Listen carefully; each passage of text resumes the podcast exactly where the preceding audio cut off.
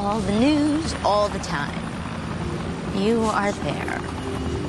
In sports, one dead, no man on, no score at the top of the seventh. Update.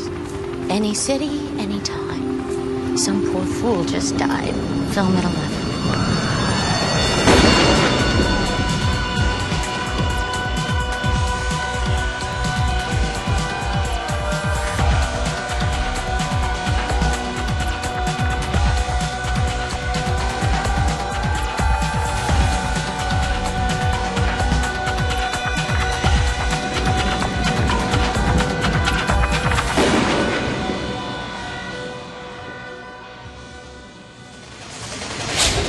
Welcome to Highlander Rewatch, the podcast where each and every week we talk about a different episode of Highlander. Except this week is a very special episode uh, where we're going to be talking with one of the actresses from the first season of Highlander. Uh, my name is Keith. I'm one of your rewatchers. This is Kyle. This is Eamon. All right, and you may know her from Nightmare on Elm Street as Tina or Fast Times in Ridgemont High as Lisa.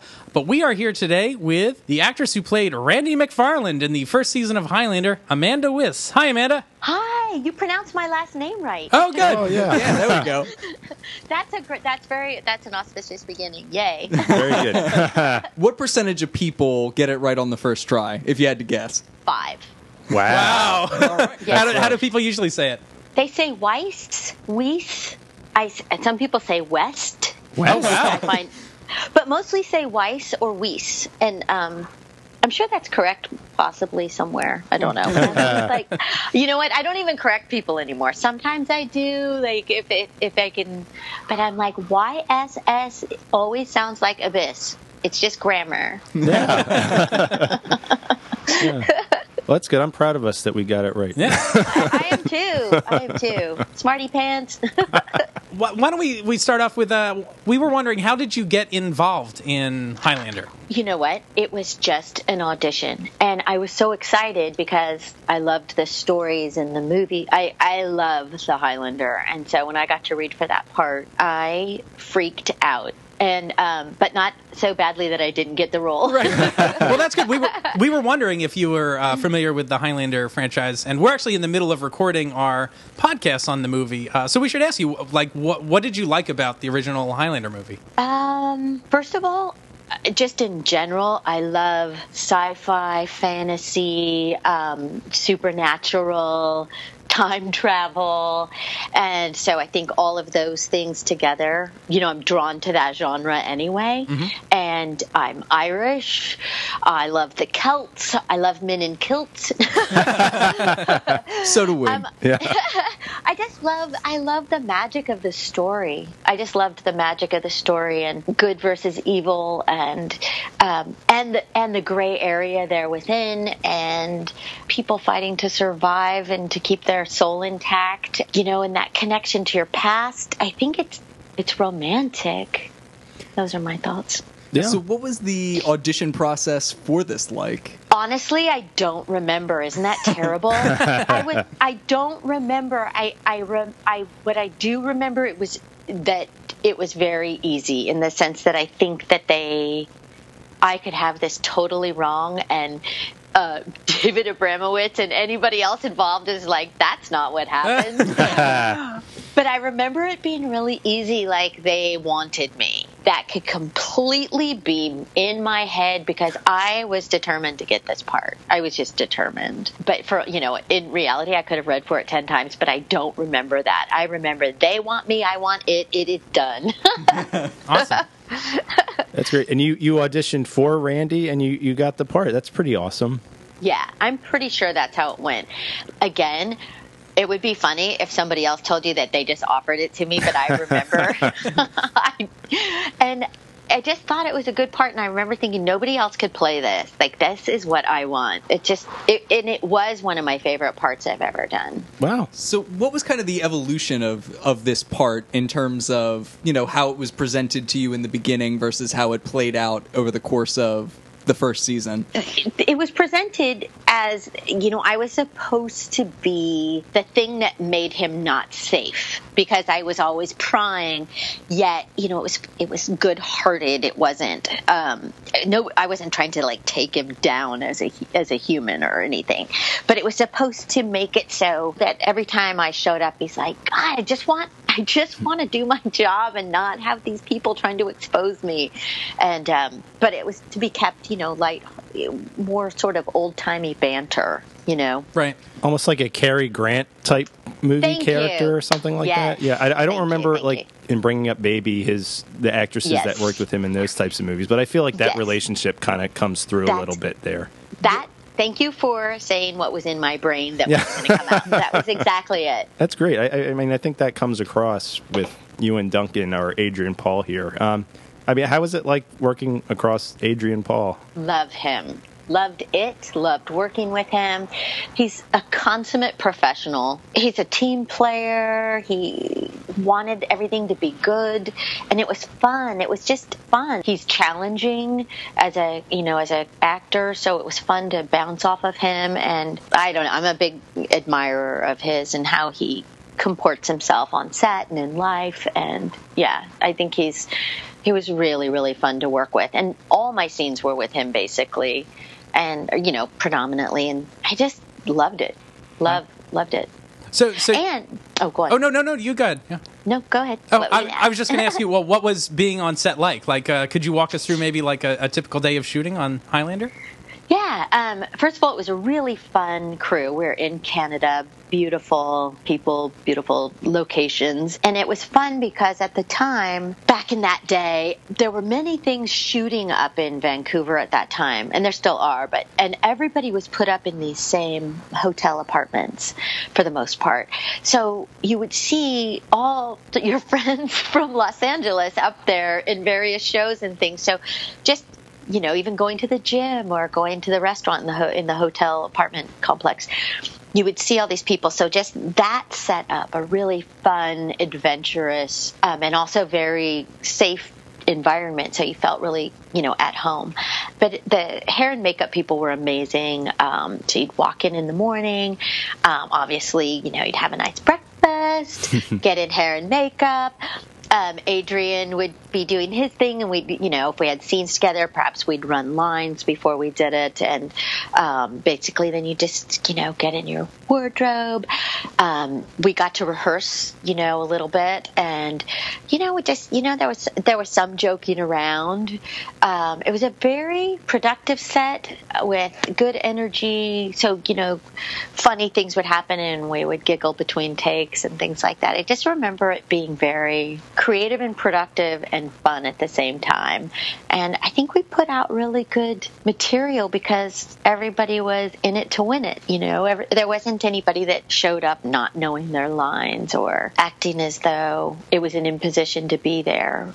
Now, granted, I was there the first season, so everyone was still very eager and excited and, and working really hard, you know, and it was fun. It was fun because they, they wanted it to succeed and it did. And I think it's because of that energy of people enjoying what they're doing and working hard at the same time and keeping a sense of humor. And uh, that's important. Was it stressful at all with the show just getting off the, the ground at that point? We we had the opportunity to speak to David Abramowitz a little about this period of the show, and he mentioned that you know the showrunners were changing between episodes, and it was uh, a pretty hectic time for for the life of Highlander. Did that come through when you were when, when you were on the set? Oh my gosh, it was such a huge part of my experience because I might have this wrong, but I think it was one of the first big multinational produced TV shows. There was a whole lot of chiefs in the kitchen or cooks, chefs in the kitchen, and there wasn't a consistency.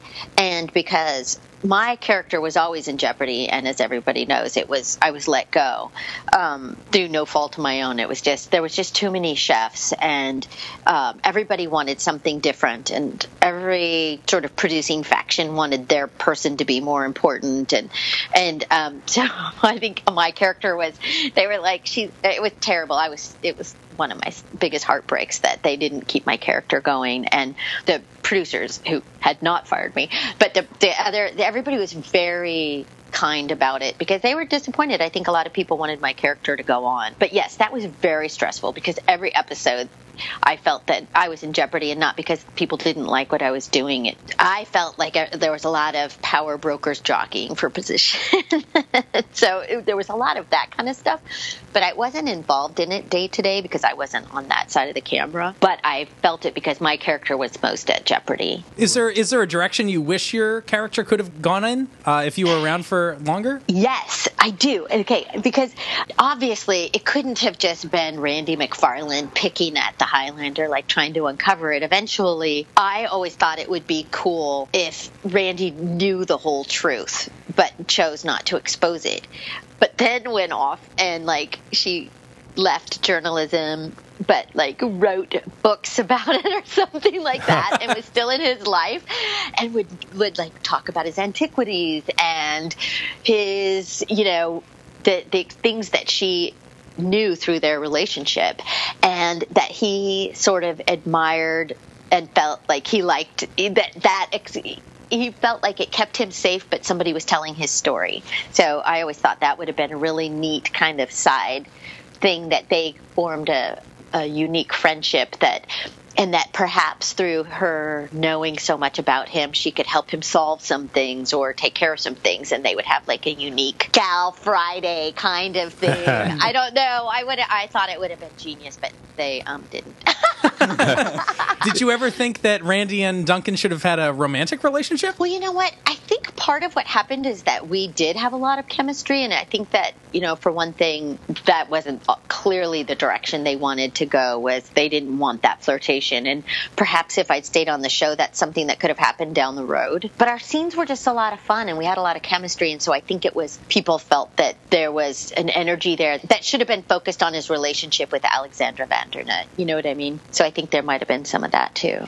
Yeah, I think that really comes through in Band of Brothers, the the last appearance for your character. In that scene, I think that's the you really do start to buy into the relationship between these characters, having seen Yeah. for, for, for that long. So Yeah, and then to have my character just disappear, like oh my god, people were so upset, and and um, it, and I felt you know I was really I loved doing that show, and it was just so unceremonious. Um, but I know that later on they got the kinks worked out, and I'd always kind of hoped they'd bring me back, but. They didn't. Hmm. Maybe you can ask David Abram- David Abramowitz if you ever talk to him. Why didn't he bring me back?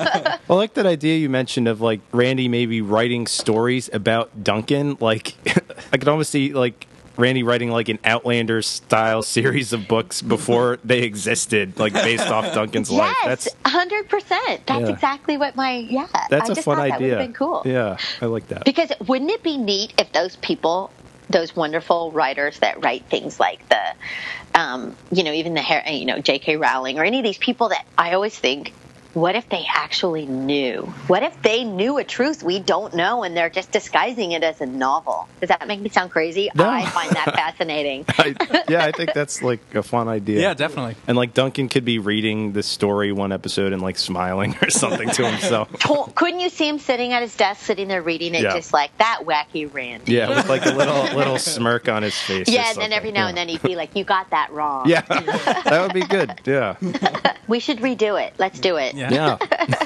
So, did anything crazy end up happening on the the set of Highlander? Do you have any stories cemented in your mind from the the shooting of the first season? Well, there's a couple. Okay, first off, first one, and I can't remember what episode she was in, but Joan Jett did a guest star. Yeah. and I love Joan Jett, and I had seen her, you know, in concert in Santa Monica the Santa Monica Civic back in the day. She performed there a couple times. My sisters and I would go and you know freak out because there wasn't that many. Uh, Chrissie Hynde, but Joan Jett was, you know, especially for a young girl, it was just so cool to see somebody so beautiful be so raw and powerful. I just I just loved I loved her music. So she shows up on the set and I literally couldn't string two words together. and so I remember she took me out to lunch and we chatted and had a nice lunch. And I just she was so beautiful and she's so nice and smart. And I thought she did a really good job on the show too. And um anyway I just remember that because I remember I think she took me out to lunch so I would stop freaking out because like I was like, oh my god, it was just one of those things. Like I just got tongue tied around her, and I found like she was just somebody that I was excited to meet, and I didn't comport myself well at all. But anyway, I remember she took me out to lunch, and then we had a really beautiful lunch, and she was fascinating. She told me about, she told me a lot about herself, and it was just a, it was like one of those moments in time that I was like, oh my god only because of the highlander am i sitting at lunch with my musical this person that I, you know, idolized. I, that was like one of my favorite things that happened just because it was so bizarre that that would be the conduit that I would meet Joan Jett. And, but so many interesting people guest starred and, um, Joe Pantoliano with Joe, Joey Pants. Joe Yeah, Yeah. yeah. was, I think it was Bad Medicine. Yeah, you're right. No, Yeah. See No Evil or Oh, bad medicine. Yeah, yeah. You got it. yeah. Um, oh my God. What a character. What a lovely man. Just in love, you know, loves his family, loves acting, you know, so, such a talented human and fun. And, you know, every night would be like, can I buy you dinner? Can I, you know, like really like loved being around actors and talking acting. And, So what, what, is, what is uh, Joey Pants like in in real life? oh my God, he's just a character. He's got great stories, loves acting. He's so smart, loves his family. Um, he just is smart and funny and kind of old timey, like old timey actor, you know. And um, and he's just a he's just funny and fun and. Uh, I just remember when he had to carry me, he had to pick me up off the table, and I just kept thinking, "Oh my God, I'm sorry." I feel like because he's, I felt like I weighed more than he did. I was like, "Don't hurt yourself." And you can kind of see he's like, "Whoa, like, you weigh more than you look." Um, he, very nice, very nice. Yeah, and yet in that episode, he takes out Duncan with an IV. Yeah. I know. That He's was stronger little than he fun. looks. Yeah, you know what? That was a little. That was one of those scenes that you went. I remember in it was, and it was important to Joey Pants to do that correctly because it seemed a little far fetched. You know, Yeah. Here's, the, here's, and so because he's such a consummate actor, he was trying to. He's like, if I make it more wormy or slimy, it'll sneak in there. You know what I mean? Like he was trying to find a way so it didn't look silly, um, because you know and especially you know Adrian was very protective of the Highlander, you know, and how it was perceived and the character and stuff, and but they worked it out, I think, to the best they could. So what are you up to now? What's your what's uh, in the hopper for you? Oh my gosh, I like how you said that. Um, I have a movie that we just had the premiere, but I don't know exactly when it's coming out, called The Id, and it's um, it's really dark and disturbing. It's a thriller, and um, it's kind of whatever happened to Baby Jane ish, and definitely my role of a lifetime, especially as a you know as a more you know mature woman. Um, and um, and then I have a horror film coming out called Chelsea that is scarier than all get out. It's about a little kid who is not what she appears to be and I go to hell. Anyway I get entwined and I think that everything is fine and it's, the whole movie is me thinking everything is fine. And anyway it's, and it's so scary. When I was reading the script I gave it to my boyfriend and I was like I just want you to read the last 10 pages because I literally like screamed out loud. And um, he read he was just like whoa! And I was like right? And he's like you got to do this. And I was like okay. And then um, that and I'm doing a web series called Devil's Gate which is really good and creepy about a place called Devil's Gate and I'm a crime scene photographer. And so that's been really fun. So apparently everything is becoming sort of like thriller horror themed. So I've just decided that that I'm just gonna like ride off into the sunset as like I'll get like to be like the crazier and crazier person in the creepier and creepier movies. So, uh, what what's it like working on like a web series versus a TV show versus a movie? Like, are, are they very different to work on? Well, they are. And this one happens to be, I mean, you know, I, I'm actually a part of two different web series. One's called The Division, which is kind of 24 ish. And um, I play the senator's wife who's now about to become the first lady. And it's, it's everybody's evil and it's filled with intrigue. And so, w- what I find about these two, the two web series, is this. Well, first of all, Devil's Gate, because that's a, the division. We're not going back to that for a couple of months, but the Devil's Gate, they have a full crew. It's amazing. It's it's very young.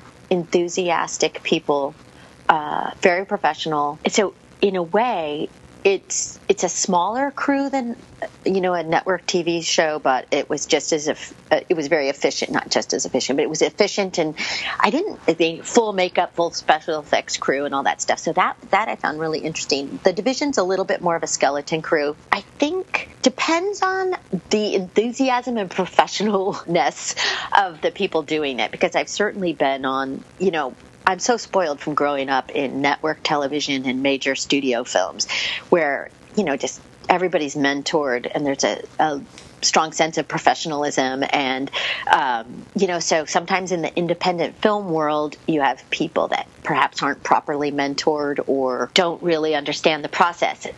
That said that has not happened to me on any of these independent the independent films I just mentioned and the two web series. I just happen to fall in with a group of people who are you know very professional and stuff. But it's definitely scaled down. Um, and so it's you know it's it's it's it presents different challenges, but they're not always bad. Does that make sense? Yeah, Absolutely. definitely. So you Yeah. talk about like professionalism on a, on a set. How did how did you uh, like acquaint yourself? Because I, I believe I read you started as a stage actress. Yeah. Um, how how did you find the transition from stage to screen? And were you familiar with kind of the the, the ins and outs of you know making a film? kind of only because when I was a teenager, I I had booked a bunch of or a bunch, a handful of television uh, commercials.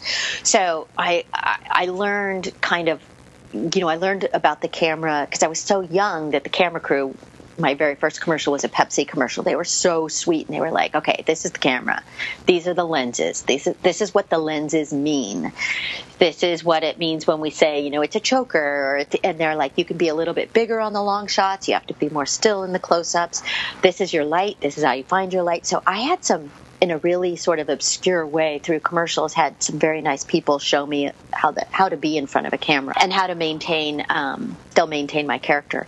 And then i just found an affinity for it. Like i love being in front i love the camera. I love the challenges of you know on stage where you have all the energy coming from the audience and everything is alive and in the moment and how to create that when that isn't happening which is on a sound stage and you've got you know people in the corner on their cell phones and and half the time you're talking to a piece of tape because they already released the actor you're talking to and how to just you know i don't know sort of like download inside yourself the reality of what's happening and it's actually my i i love being in front of the camera and i i actually I haven't been in a play in so long. Like I, somebody was talking to me about doing a play, and I was like, I think I would be so scared. So I probably need to get back on stage. But I had really good training, and then my very first TV series I did was this show called When the Whistle Blows, and it was it was with Dolph Sweet, who was a big Broadway star, and all these other actors. And uh, my first day on the set, you know, people were like, "This is what you're going to do. This is where you sit." And so I had, because I was so young, so I had some very strong mentors and actually people just bossing me around. But they taught me certain things that were really like I, Elinor Donahue taught me how to rest in your trailer without messing up your wardrobe and hair. Not kidding. And you can do it. and so, like, there's all these things that, you know, that sort of way of life is dying. So I think younger actors, it's a whole different world. We used to sit in, you know, on the sound stage and all the actors sat together and talked about their plays and all the old, you learned from the older actors and everybody shared stories. And now everybody sits in their dressing room talking on their cell phone. So you don't have that interaction anymore or, or learning or kind of having people you admire tell you stories or things like that. And I think that's actually um, to the detriment of, I think, sort of developing as an artist in a way. Does that make sense?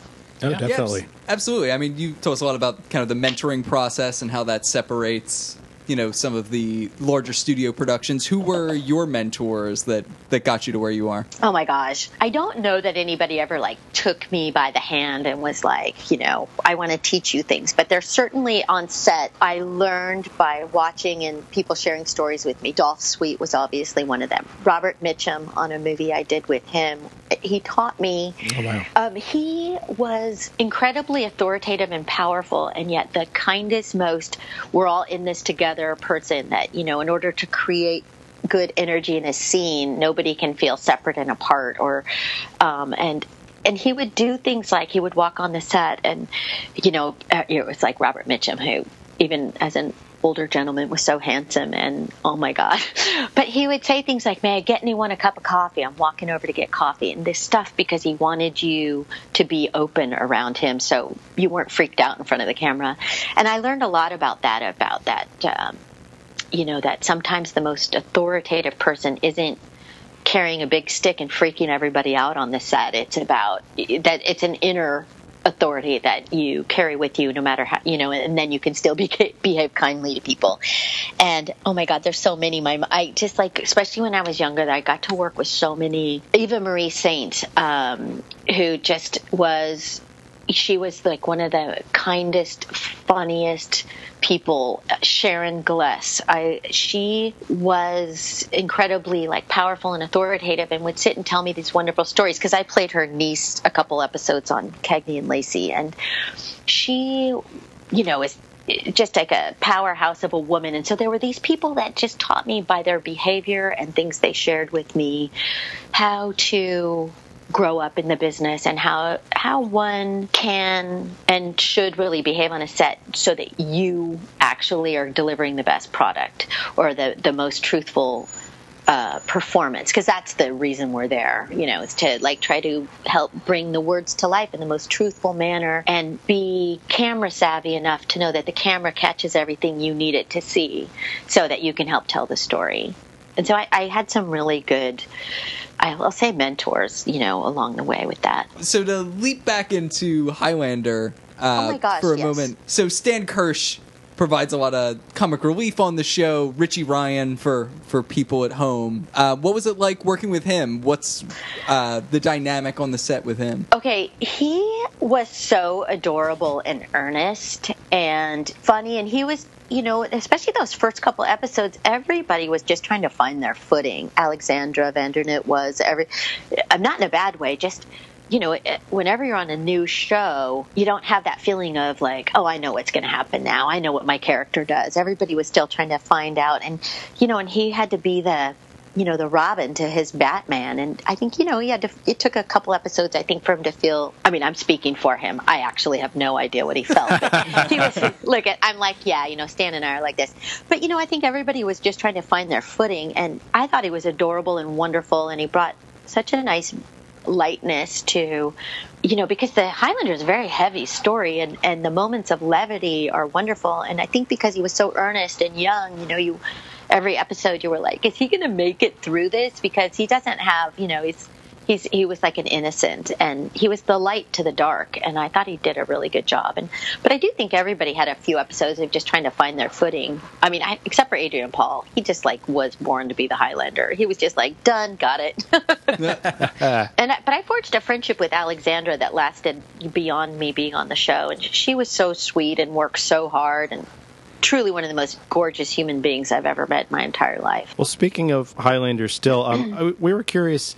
Would you want to be immortal? And if you were, what what would you do? Holy mackerel. Okay, I would like to be immortal as long as it was at my most hottest. um, you know what? I don't think I would want to be immortal. I mean, just because I love those stories so much and they suffer so much, I just feel like I think suffering in one lifetime is enough. But if I was immortal, I would want to figure out some way to ward off, you know, diseases and things like that. I know that's weird. You probably wouldn't be able to change history, but I would want to do good, like find some way to protect humanity but then that wouldn't be good because then everybody'd live forever, and that wouldn't work either. So I don't hmm, I don't know. I don't. What would you guys want to do? Oh, that's a good question. Oh, that is I a want to good hear. question. Wait, would, you, would you Yeah. would you would you guys want to be immortal? And what would Absolutely yes. I'm just curious. I'm going and with what that would you right. do? But I might And? regret that like 300 years from now. But speaking now, I would Right. say absolutely yes. And actually, I think that kind of the the kind of scholarly professions are really interesting for an immortal because you have all these you actually have firsthand knowledge of various historical events and things like that. I actually think being something like a journalist or a historian or something like that would be. Kind of a an fascinating. archaeologist. Yeah, an like archaeologist an would be perfect. Because you'd be like, I was actually here when before we had to dig it up. Yeah. like in in 2200 someone digging up the husk of an iphone being like well actually Yeah. I know, really. That, that's an iPhone 6. Oops. Yeah. Okay, what about you guys? Immortal or not immortal? Um, Yeah, I, I think I would definitely uh, side with immortality. I agree with the like the academic pursuits. I come from kind of an academic background, so I really love like research. I would love to be a historian, or I would also just love to travel the world. I feel like I would just move around the world and live in different places for you know fifty years here, fifty years there, and just learn about humanity and what makes us us. Do I want to be immortal? I, I don't know. I, I I don't know. I think it's kind of a double edged thing. So I, I, it's not a definite yes for me. If I was immortal, I think I agree with Keith. I would like to travel, and I just like to learn how to do as many things as I possibly could: uh, music, languages, different foods, cooking. Uh, I think it would just be that pursuit of knowledge. yeah and i definitely like agree that. with your point if i could if i could be immortal as i am now Right, yeah yes. i would be Yes. i'd be game for that like if I, if it was like 60 year old kyle like you know I he's know, got a like, bum knee i might be Yeah, you're like, oh, my bursitis for 300 more years. Uh, well, you know what? I think I like the idea of traveling in the academic pursuits if that was. As long as I wasn't in jeopardy for the entire time, you know what I mean. Like, Right. Right. I don't. I feel like how like the Highlander was constantly having to. He was in jeopardy. Like, how stressful is that? His adrenal. He was like always in fight or flight. yeah i suppose uh, if if the fear of decapitation is real suddenly immortality is less attractive i don't often worry about getting my head cut off in my day-to-day life but Exactly. Yeah. What was your favorite episode of mine? That and tell me why. Uh, I really like. Actually, I think the Band of Brothers episode is first off one of the the best episodes of the season. But I think that's one of the episodes where the the relationship between you and Adrian Paul kind of feels the most natural. It's not necessarily adversarial the way some of the earlier interactions are.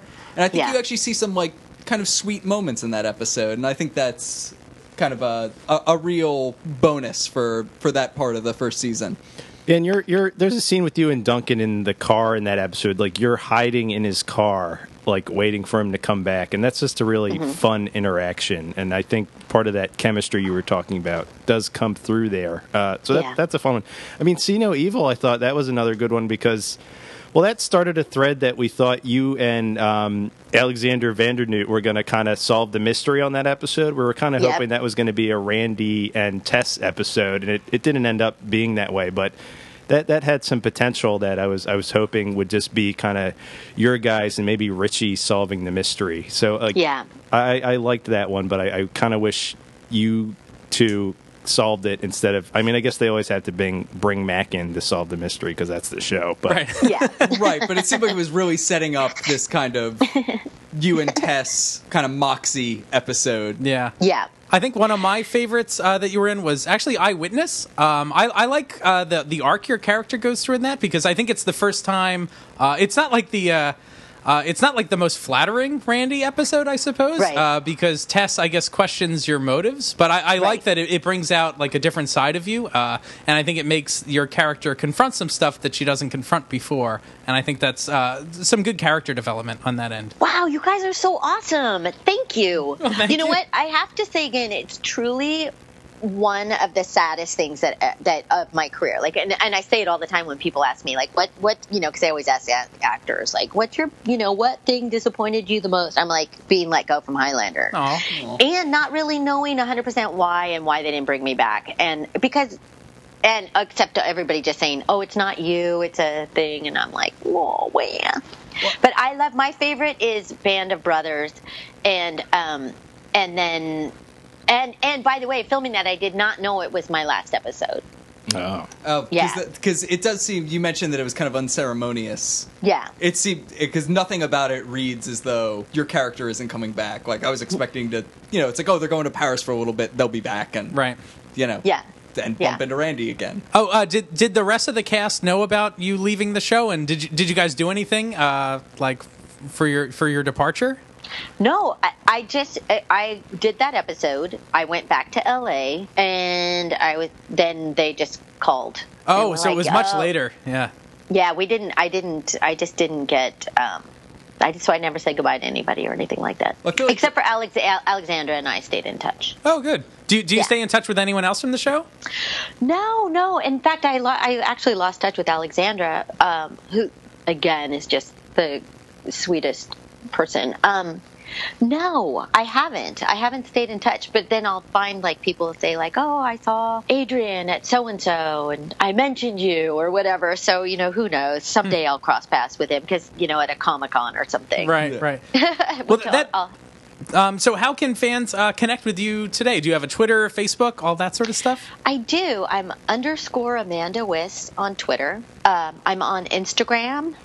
I'm on. Um, I have a fan page on Facebook. Okay. It, and then there, I have a website that links to all that, and it's just amandawyss.com. Yeah, and it has lots of fun things about, like, you know, Comic Cons I'll go to, or, you know, horror conventions for Nightmare on Elm Street, or, um, you know, and also then a lot of the Comic Cons, um, Highlander people. And it makes me so happy. Cool. Awesome. Well, thank you so much, Amanda, for uh, joining us in another episode of Highlander Rewatched. I've been one of your hosts, Keith. This is Kyle. This is Eamon. And if you want to learn more about Amanda Wyss, uh, make sure to check her out on Twitter or on Instagram at underscore Amanda Wyss. Um, and also make sure to check her out at her upcoming appearances and follow her on her website and Facebook. Um, again, Amanda, thank you so much for joining us. This was really a treat to talk to you about your experiences on Highlander. Um, and we can't wait to check out your upcoming movies, uh, The Id, uh, Chelsea, and the web series Devil's Gate. So I'm really excited to see you uh, on the screen. Thank you so much for having me. You gentlemen are lovely. Aw, we think so too. All right. Well, thank you so much, Amanda Wyss. It's been a pleasure. My pleasure. You guys are lovely. Thank you for taking me back to a show that I loved with all my heart. It was it was really special. So thank you. Oh, you're welcome. Thank you. Thank you. Yeah, Okay. This was All right. great. Yeah. All right. Yeah. Have a great day. You Bye. You too. Bye Bye. bye. See ya. Bye.